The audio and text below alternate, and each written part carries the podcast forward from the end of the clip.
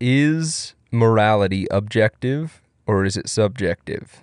Is there some standard of good that is completely objective and stands alone, not dependent on your interpretation or your feelings? Or is morality simply the way we as human beings feel we should act? Welcome to Talking with Intention, a Christian podcast about self betterment through meaningful conversation.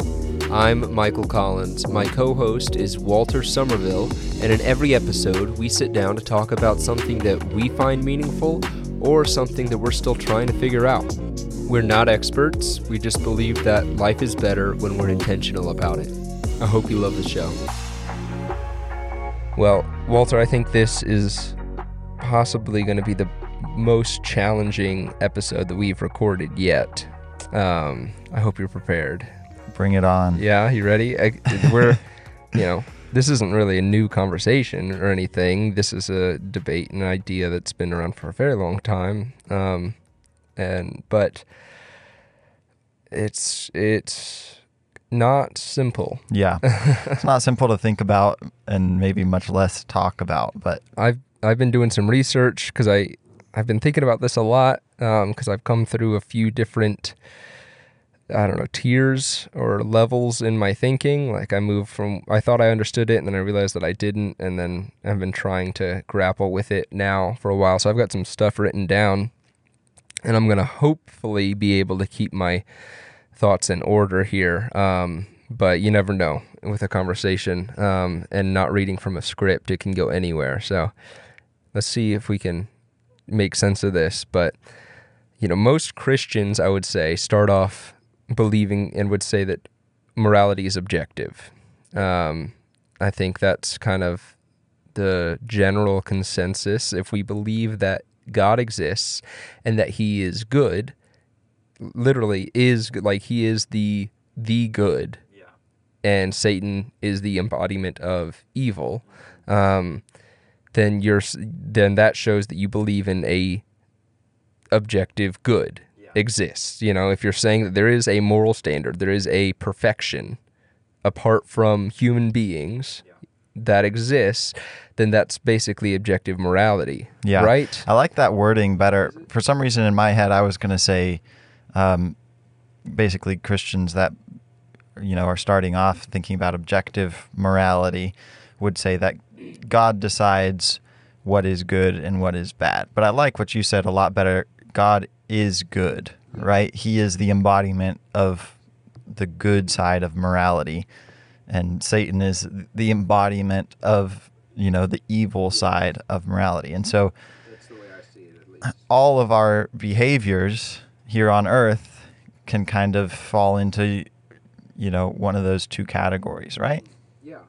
And so, but that's what we mean by objective. It's outside of us. It's not us deciding what's good or bad, or even the majority of humanity deciding what's good or bad. It's completely objective, out of it is good itself. regardless of whether or not you consider it good.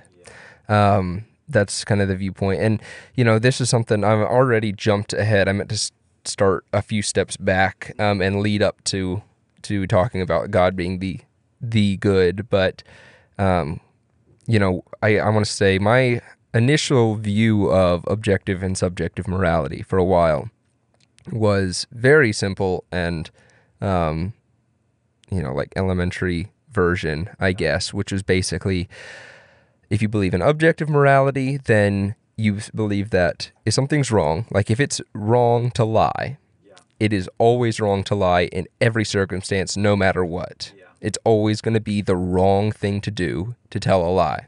Whereas if you believe in subje- subjective morality, you could say that sometimes it's good to lie, sometimes it's bad, depending on whether or not, yeah, the circumstances. Like if you're lying about cheating on your math test, that's bad. If you're lying by telling your wife that she actually does look good in that dress, it's good because you're avoiding hurting feelings, right?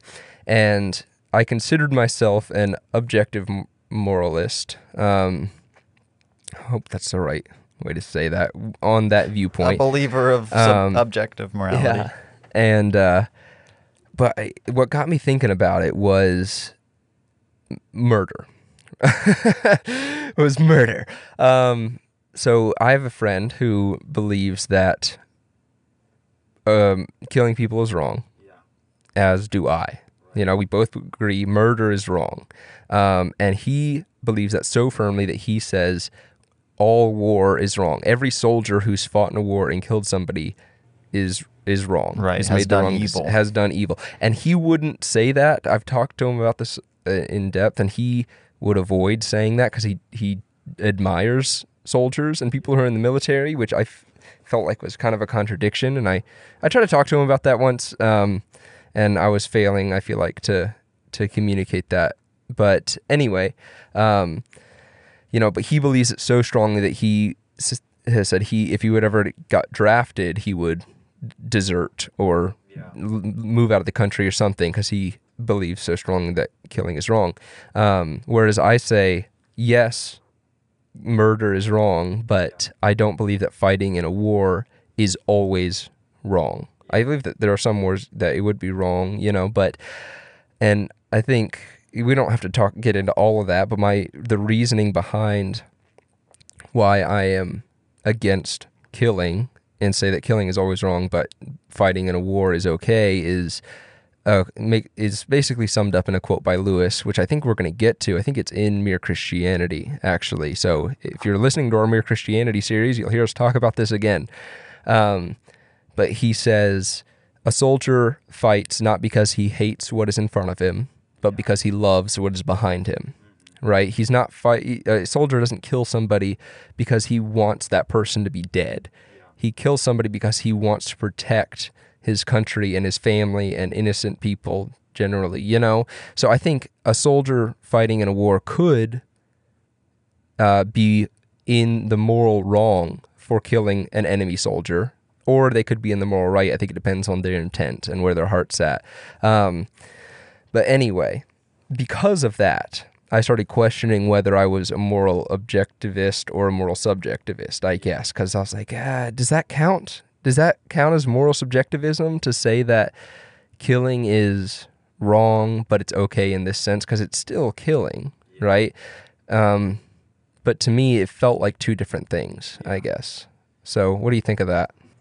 Like initially it feels like we're talking about two different things because I feel like the objective subjective thing is is it something outside of this world determining what is good Mhm. and what is evil?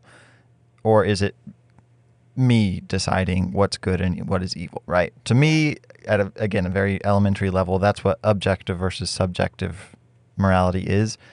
And this seems to be more like talking about okay how many of the cases are evil or how many of them not exactly that i lost exactly what i was saying there dang it we knew this was going to be a tough I know, I know. That's the thing. Where there's, it's very, it's not an easy, easy idea to wrestle with here. yeah Um, but yeah so that elementary view of objective versus subjective reality not reality mor- morality morality. uh-oh it's all right. They'll know. The people know what we're talking about, right? You know what we're talking about, Yeah. don't you, person? that seems like we're dealing with who's deciding what's right and wrong and what you're talking about with like murder for example is all more is all killing wrong or is it just murder that's wrong is it the intent um, i feel like that's a different discussion a little bit Yeah. i don't know Yeah.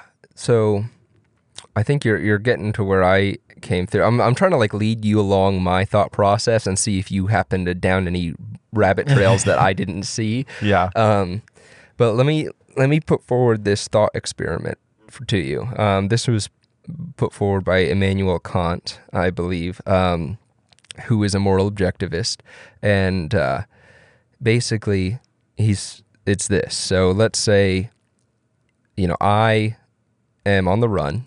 There's a guy chasing me. He wants to kill me. I come into your house and say, "Well, you gotta hide me." I run in and I hide in your house somewhere oh yeah the murderer comes up, knocks on your door, You answer it, and he asks, "Is Mikel here?"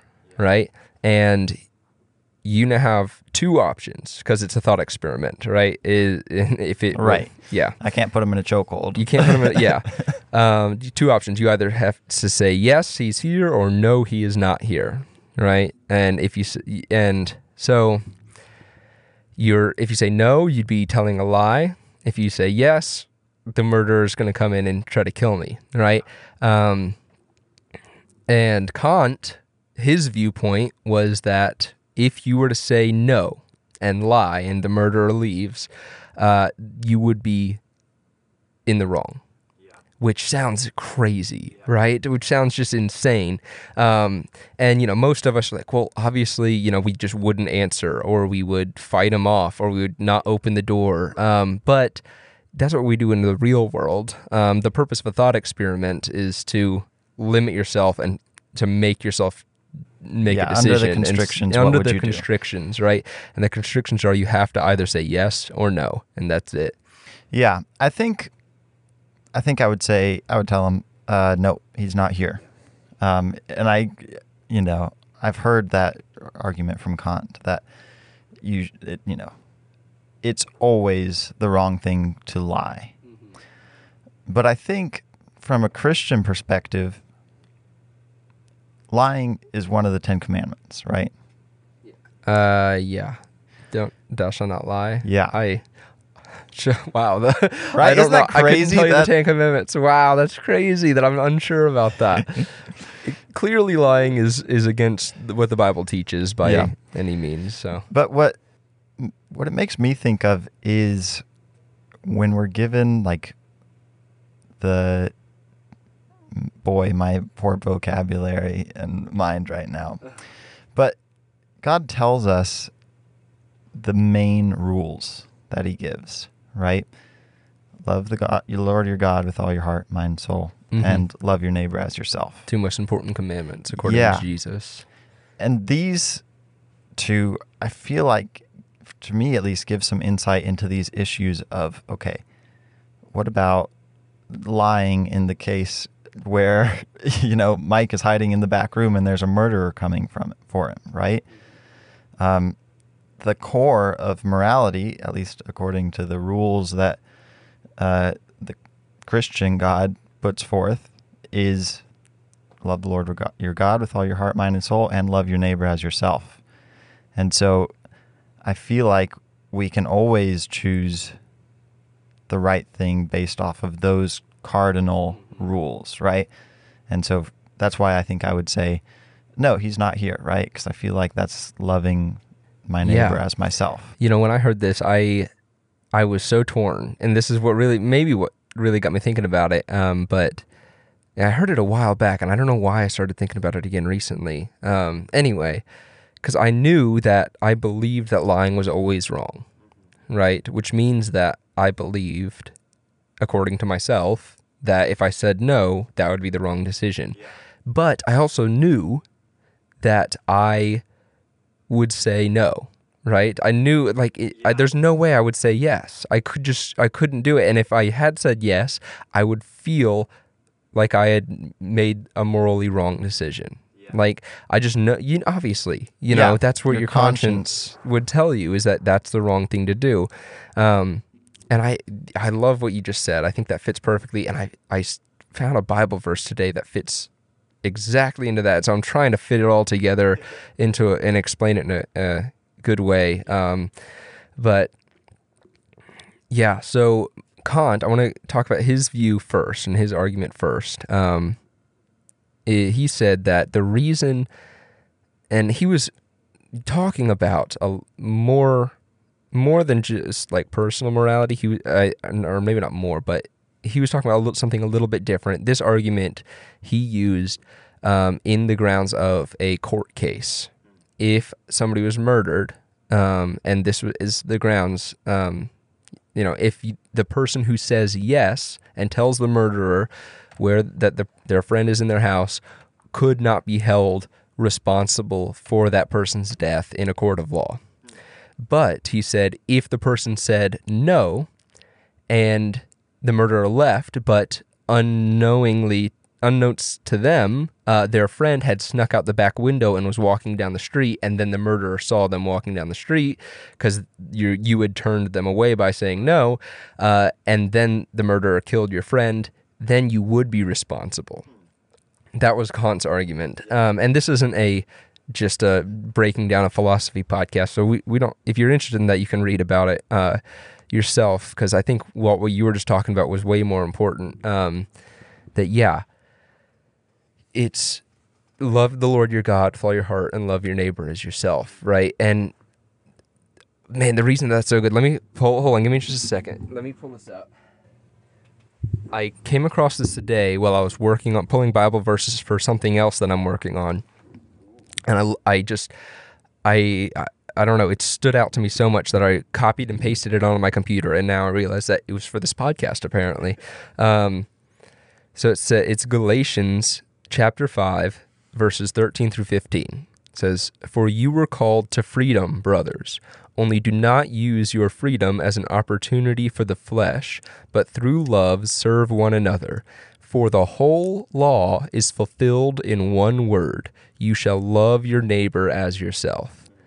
But if you bite and devour one another, watch out that you are not consumed by one another. Yeah. But that line, the whole law is fulfilled in one word you shall love your neighbor as yourself. Yeah. Right? That right there tells us that if we put that, you know, loving God and loving our neighbor, if those are that's our priority is love, then the we're going to be fulfilling the law. We're going to meet every requirement of the law as long as we're doing those things first, right? Um, so that's what yeah, I think you're right on the money with that Waltz that you know, you would not be loving your neighbor to turn them over to a murderer to avoid telling a lie. Now, obviously, again, in the real world, there's way more options than that. There's an infinite number of things you can do in any given situation. But yeah, I think that's exactly it, you know.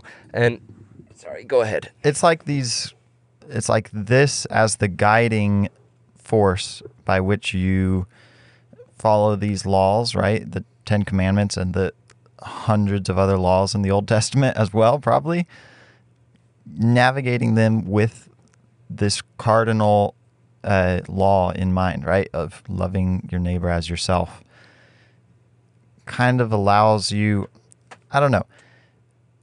I'm coming up with a, a question that I'm scared to ask because I don't want to complicate it even more. But let's hear it. We're diving in.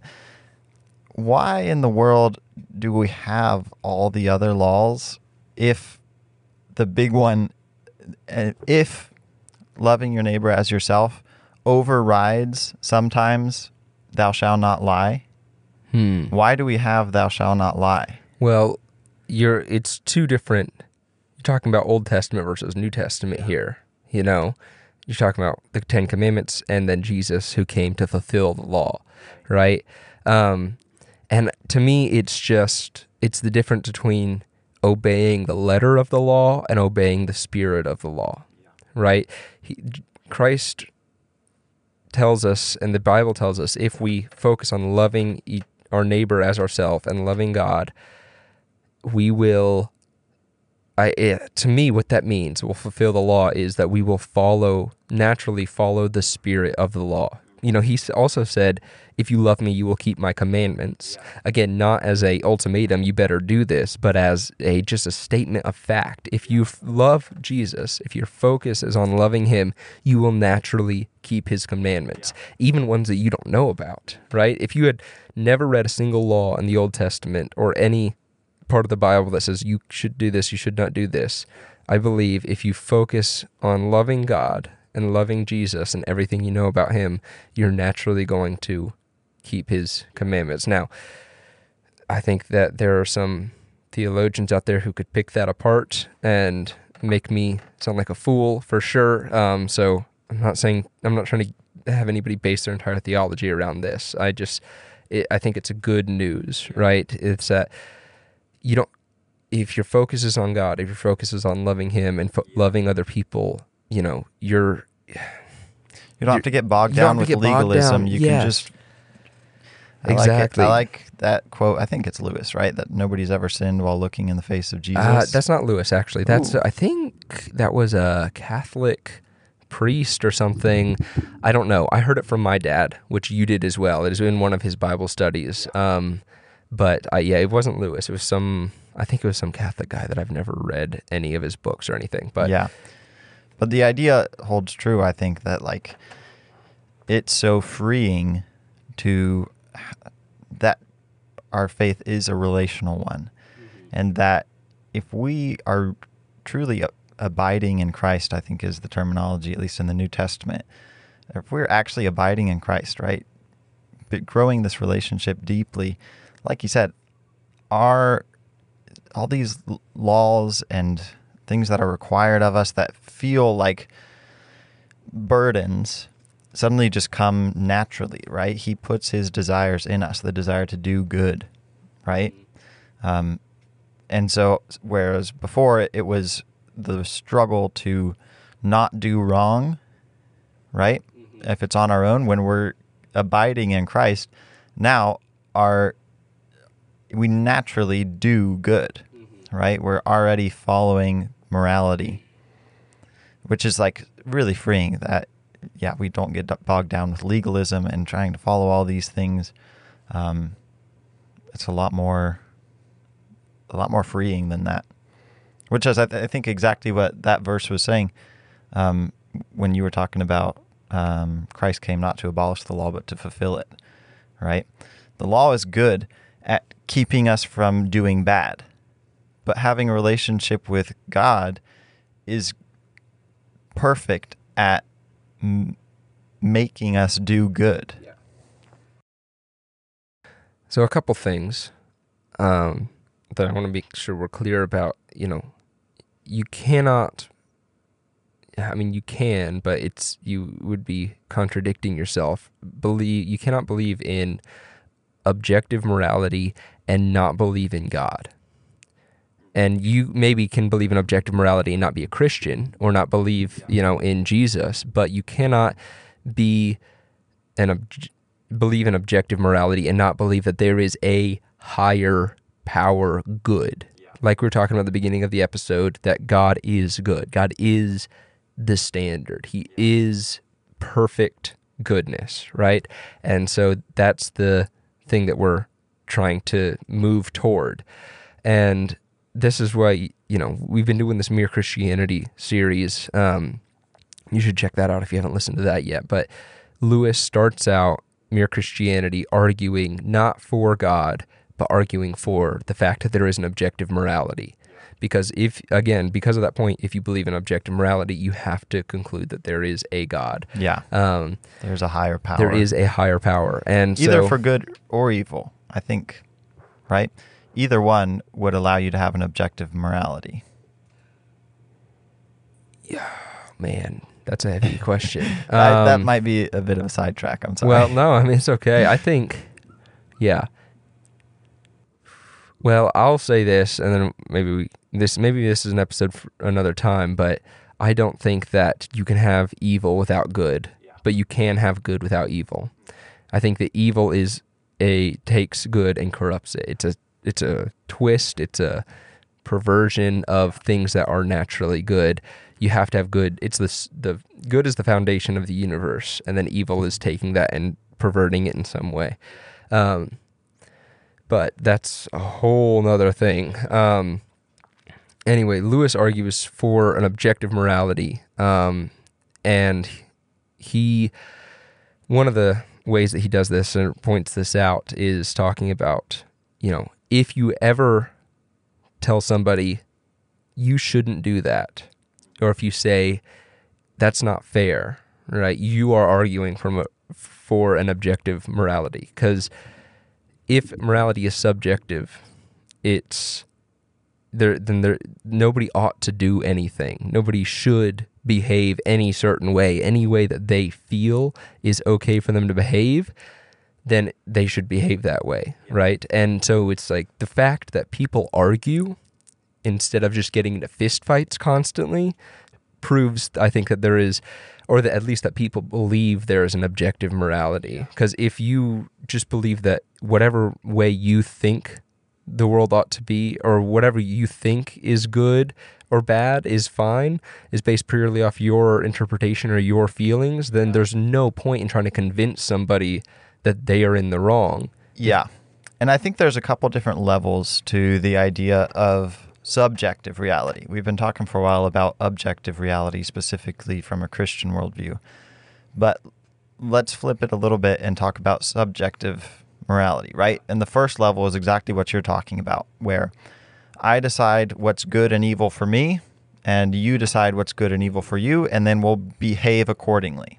So I decide that for me, good is um, whatever I want, anything, right?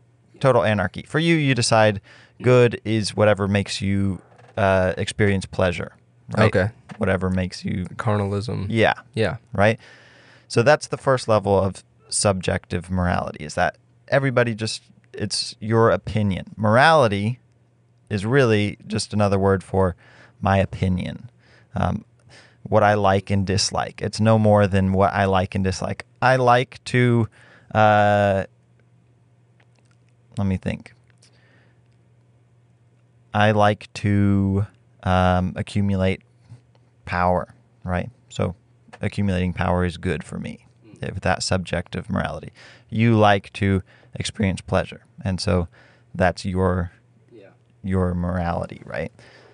So that's one thing. The problem with that level of subjective morality is something built inside all of us, which tells us if somebody just decides that for them it's good to go and commit genocide, right?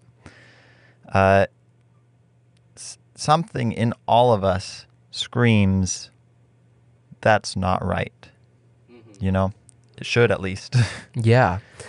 And I I'm going to play devil's advocate here because I know I was reading on some subjective morality arguments. Um, so just because people generally agree on what is that genocide is bad doesn't mean that it's not still based on our feelings. Good. That's the subjective argument. Yeah.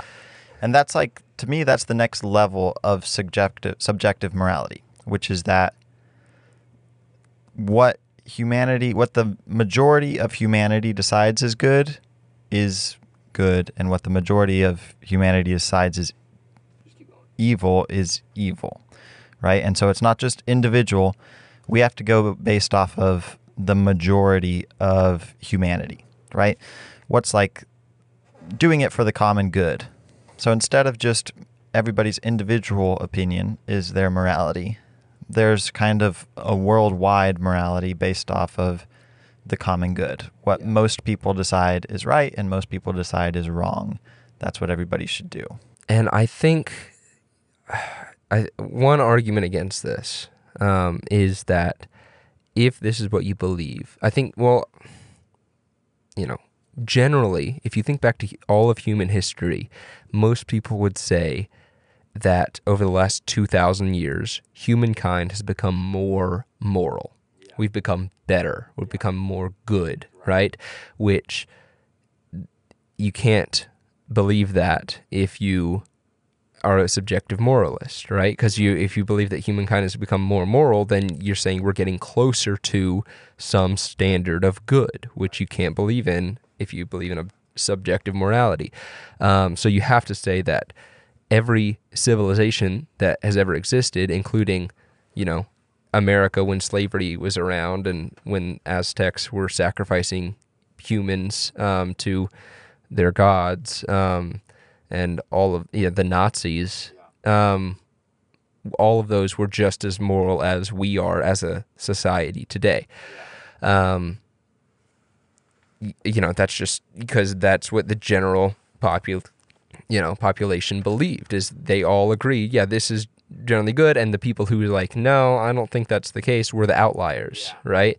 Um, but that I don't believe is the case. I think we have generally gotten become more moral as a human race, as a society, as a country, um, as time has gone on.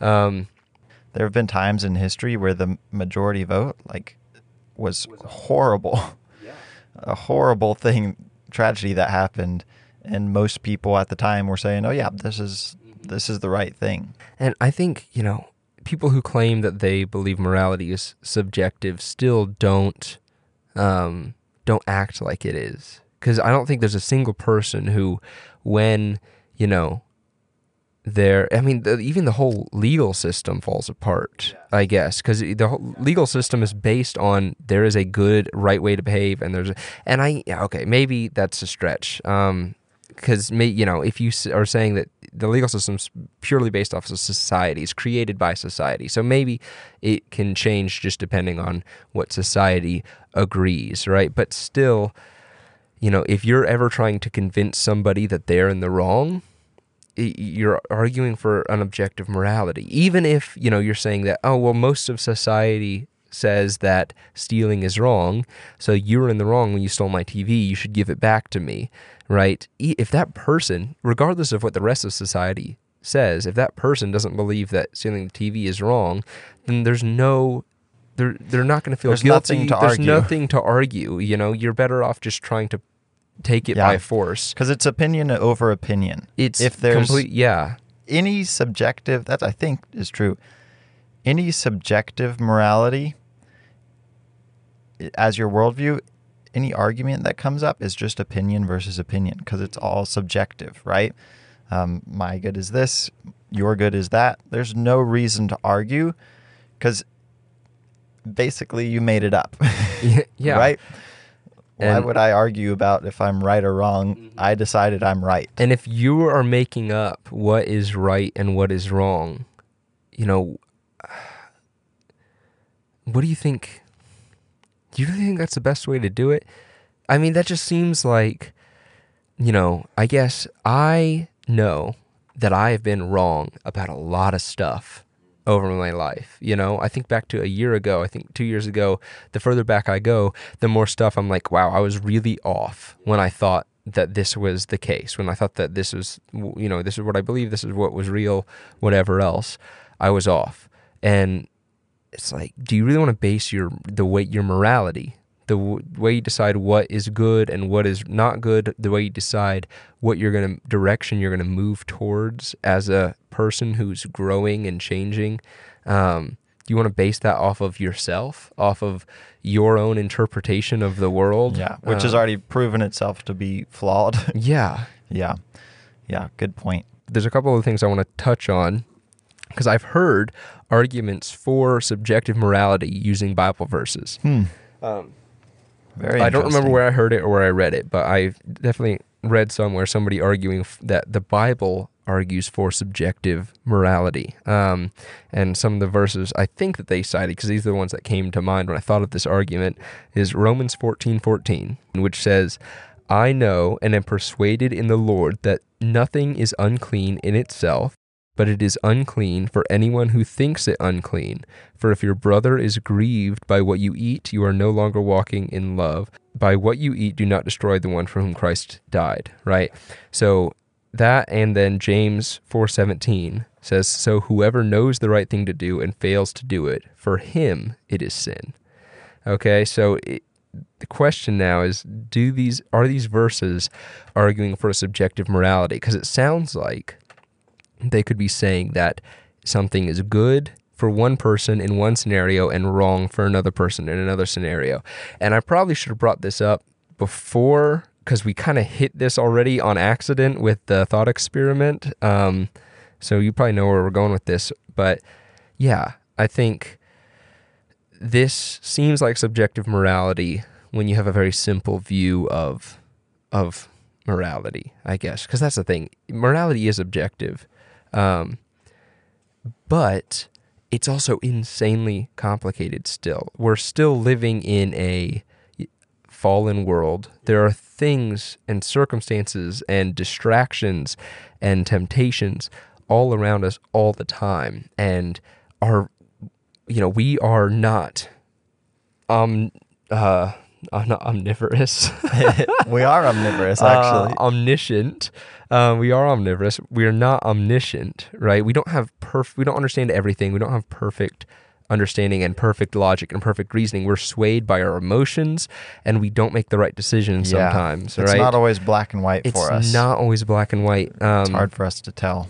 yeah, and so I think that you know this. We already talked about following the spirit of the law and not the letter of the law, and focusing on loving Christ. Right. Which you know comes up right in that Yeah. very same verse that you're exactly. using, right? Um, Will you read the, the at least the tail end of that verse one more time? which one? The first Romans. one. Yeah. Um, if if your brother is grieved by what you eat, you are no longer walking in love. Yeah. So I don't think it's as much talking about, you know, eating this for one person is a sin and for another is not.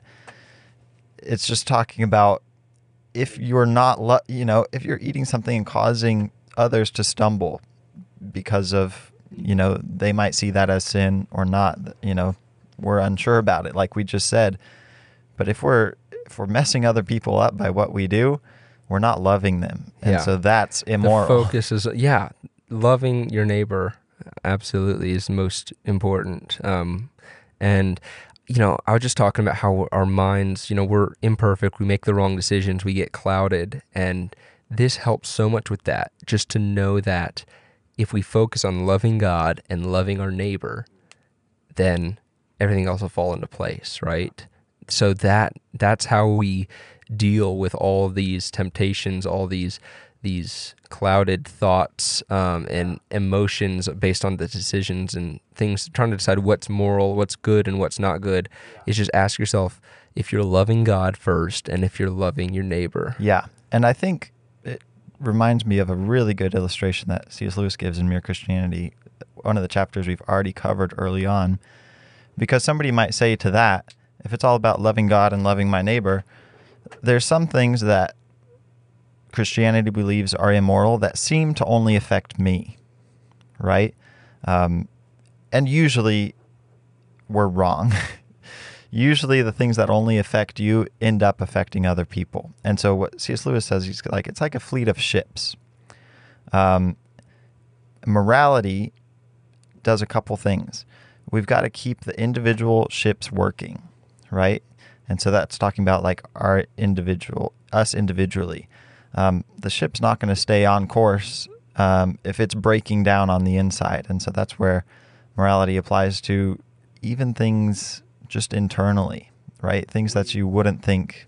Give me an example. Um, it's maybe not a very good one, but like pornography, maybe. Okay, People yeah. court say, "Who's who's It's getting not, hurt no- by nobody's this?" hurting. Yeah, it's not hurting anybody. You know, and you can, uh, yeah, and there's an argument against that view as well. But um, yeah, I get what you're saying. But if an individual ship is breaking down, right, it's going to affect the ones around it, the community.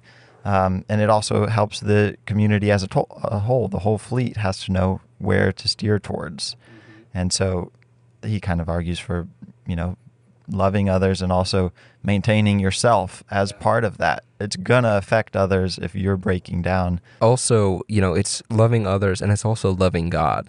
And every time we sin, sin is is offensive to God, right? Like if I were to go and steal something from Walter or lie to him or assault him, that would be offensive to you and maybe dangerous and hurtful, right? Sin in all any form is offensive and hurtful to God. It's it's insulting him, right? Um, so you think it's it's not hurting anybody. It, it well, it's hurting God, and I'm not saying it's hurting him like you've wounded him, like he's mortal or or weakened in any way. He's not weakened, but it's offensive, right?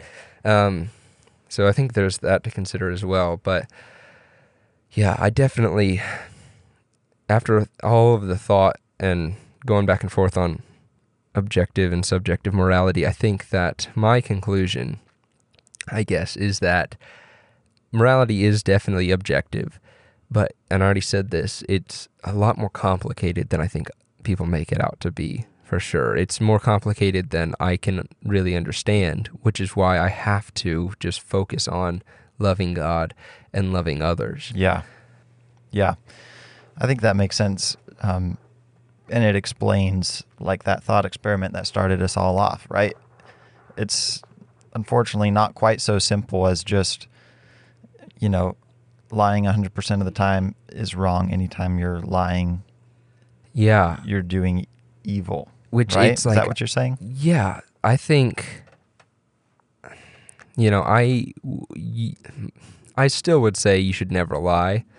Um just cuz in real world and not the thought experiments that thought philosophers come up with, I think it's generally you know, always a bad idea to tell a lie.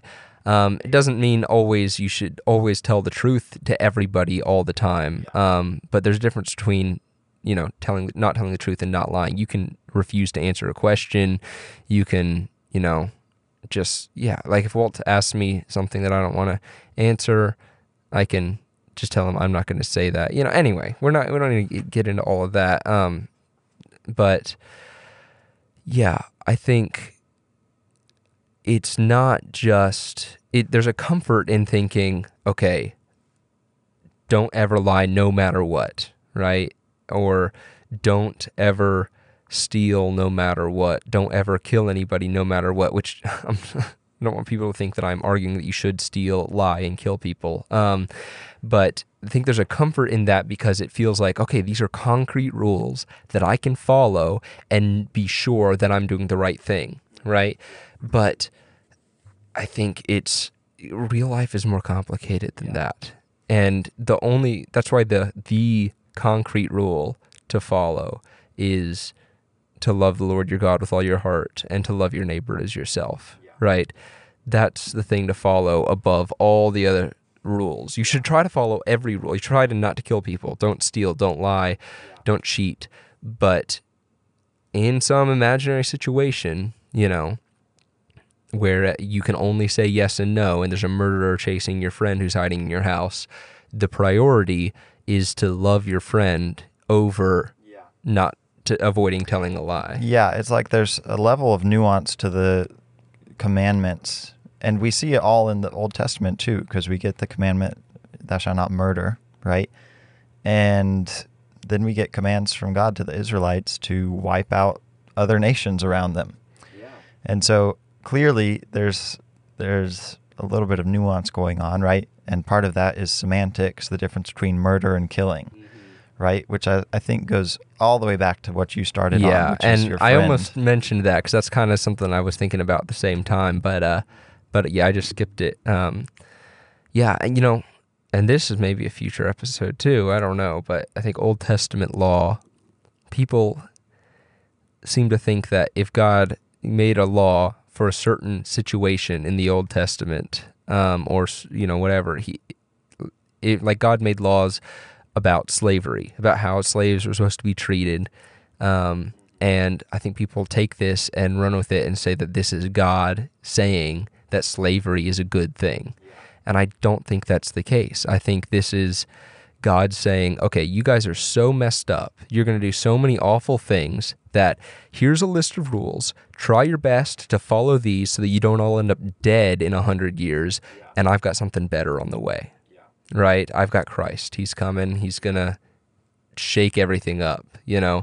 And because Christ said he came to fulfill the law, but he also didn't, you know, he, th- there were some laws that it seemed that weren't as intense, like, you know, you can you can eat pork now. You're it's everything. That verse that we were just reading, you know, um, says that uh, where's it at?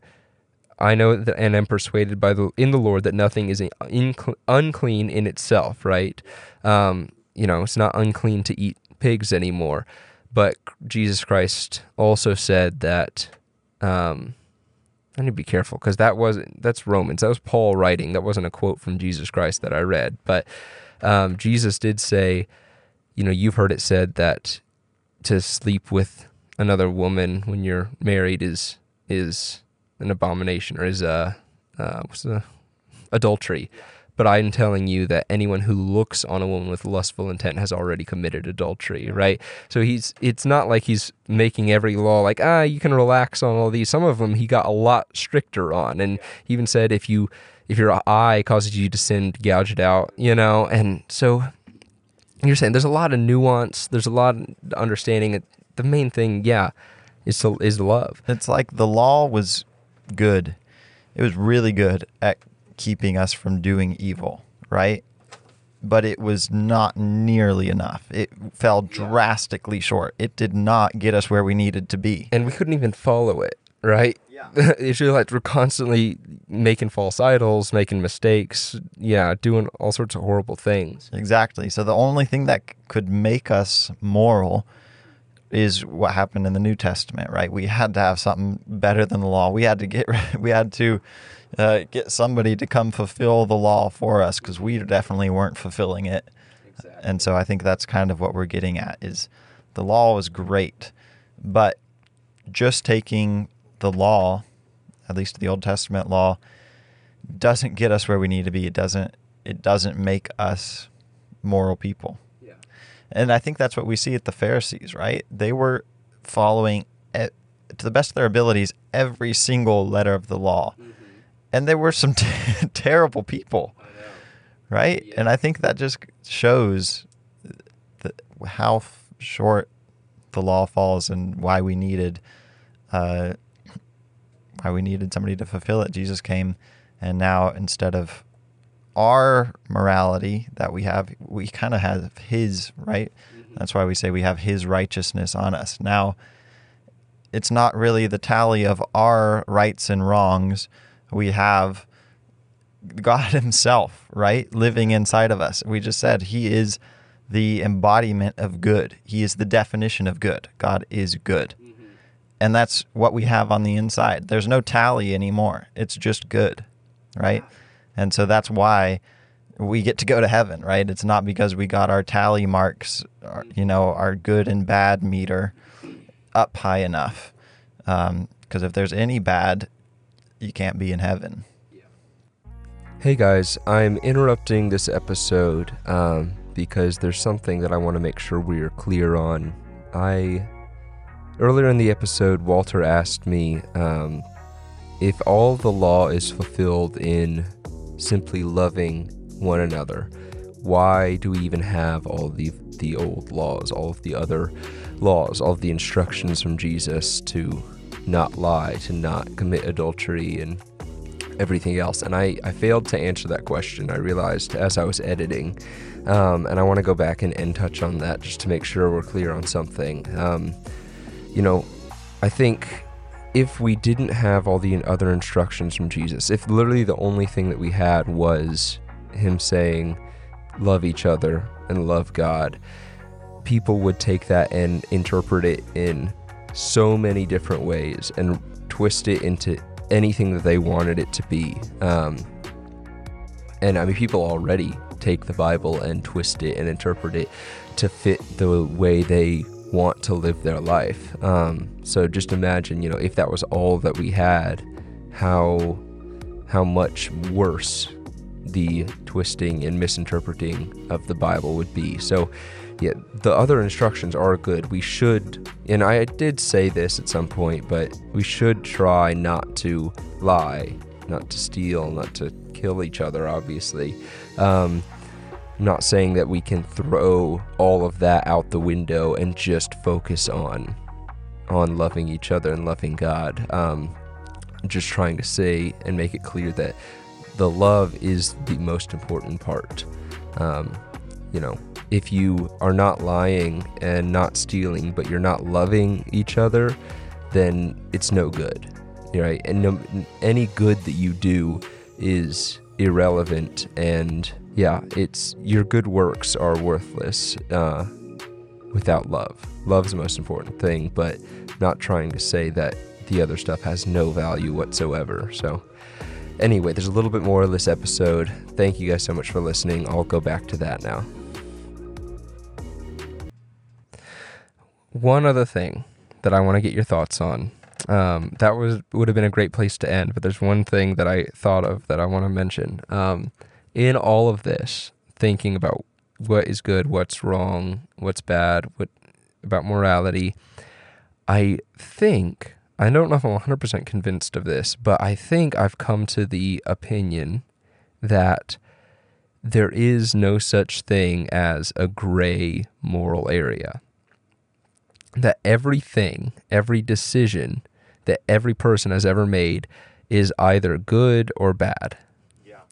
And I don't think it's necessarily clear in the fact that like I could tell you whether the decisions that you're making are good or bad, um, or I may might not even know myself.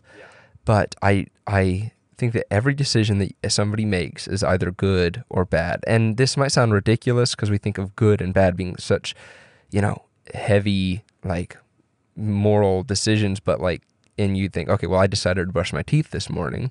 Is that a moral decision? And I would, I I think it is. I think brushing your teeth is a good thing because you're taking care of your body, taking care of yourself is good. Therefore, brushing your teeth, choosing to brush your teeth is a good thing, right?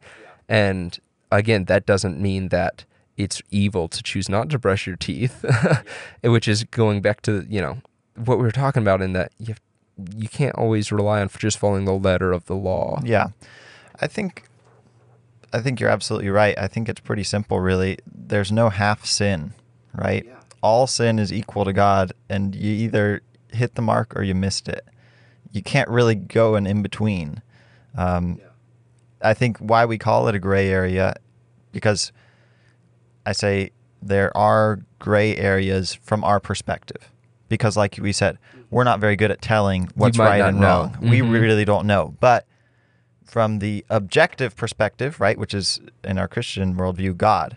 He's the one that has the ultimate view of what's good and bad, what's right and what's evil. There's n- absolutely no gray area, I think. Yeah, every single thing is either right or wrong. And, you know, that I think just reiterates the importance of living with intention and putting thought behind your actions and not letting your decisions be made unconsciously, like you've said, Walter. I think that's great. Um, But also, and I know we're trying to wrap it We're up. trying our Every best here. little line we keep coming back. But living with intention can get us in that bogged down legalistic path that the Pharisees kind of fell into. And so uh, I think we need to be intentional with sticking with the core of it, which is to know Christ, right? And to have his righteousness cover where we fell short, right? Just go ahead and realize that no amount of intentional living um, can make me righteous enough to be with the embodiment of good himself, yeah, right? exactly. You're always going to fall short. So, yeah, we have to love God, put our trust in Him, and try our best to love each other. Love your enemies. That's difficult, right? That'd be a good episode. Yeah. Anyway, let's wrap it up. Thank you guys for listening. Walter, I already texted this to you, but I'm going to tell you about it now so that it can be recorded on the podcast. We got two new reviews. Actually, I only told you about one of them on Apple Podcasts. Yes, I read it Um, and loved it. I I when I I haven't che- I hadn't checked Apple Podcasts in so long, and I checked, and there were two of them, and I I was in the middle of my workout and it was like an adrenaline rush. I couldn't believe how ecstatic I was to see Yes. that some random people had reviewed our podcast. It- oh my gosh! So I'm gonna read them out. Charles Pettis Pettis. I hope I'm saying that right. I'm sorry if I'm wrong. Charles uh, says fantastic Christian podcast. New listener, already a fan. Great conversation between the two Christian hosts. Great listen. Highly recommend. Thank you so much, Charles. And uh, BMX for Christ, number four. Christ, says, very encouraging. These two guys are down to earth and thoughtful in their conversation. It's great to hear young men discussing what it means to live a Christian life. Oh, his name's at the end, Rodney Boos. I hope I'm saying these guys' names right. Thank you guys so much. That literally was like a, a shot of electricity when I saw that. I got so excited. and I texted Walter immediately.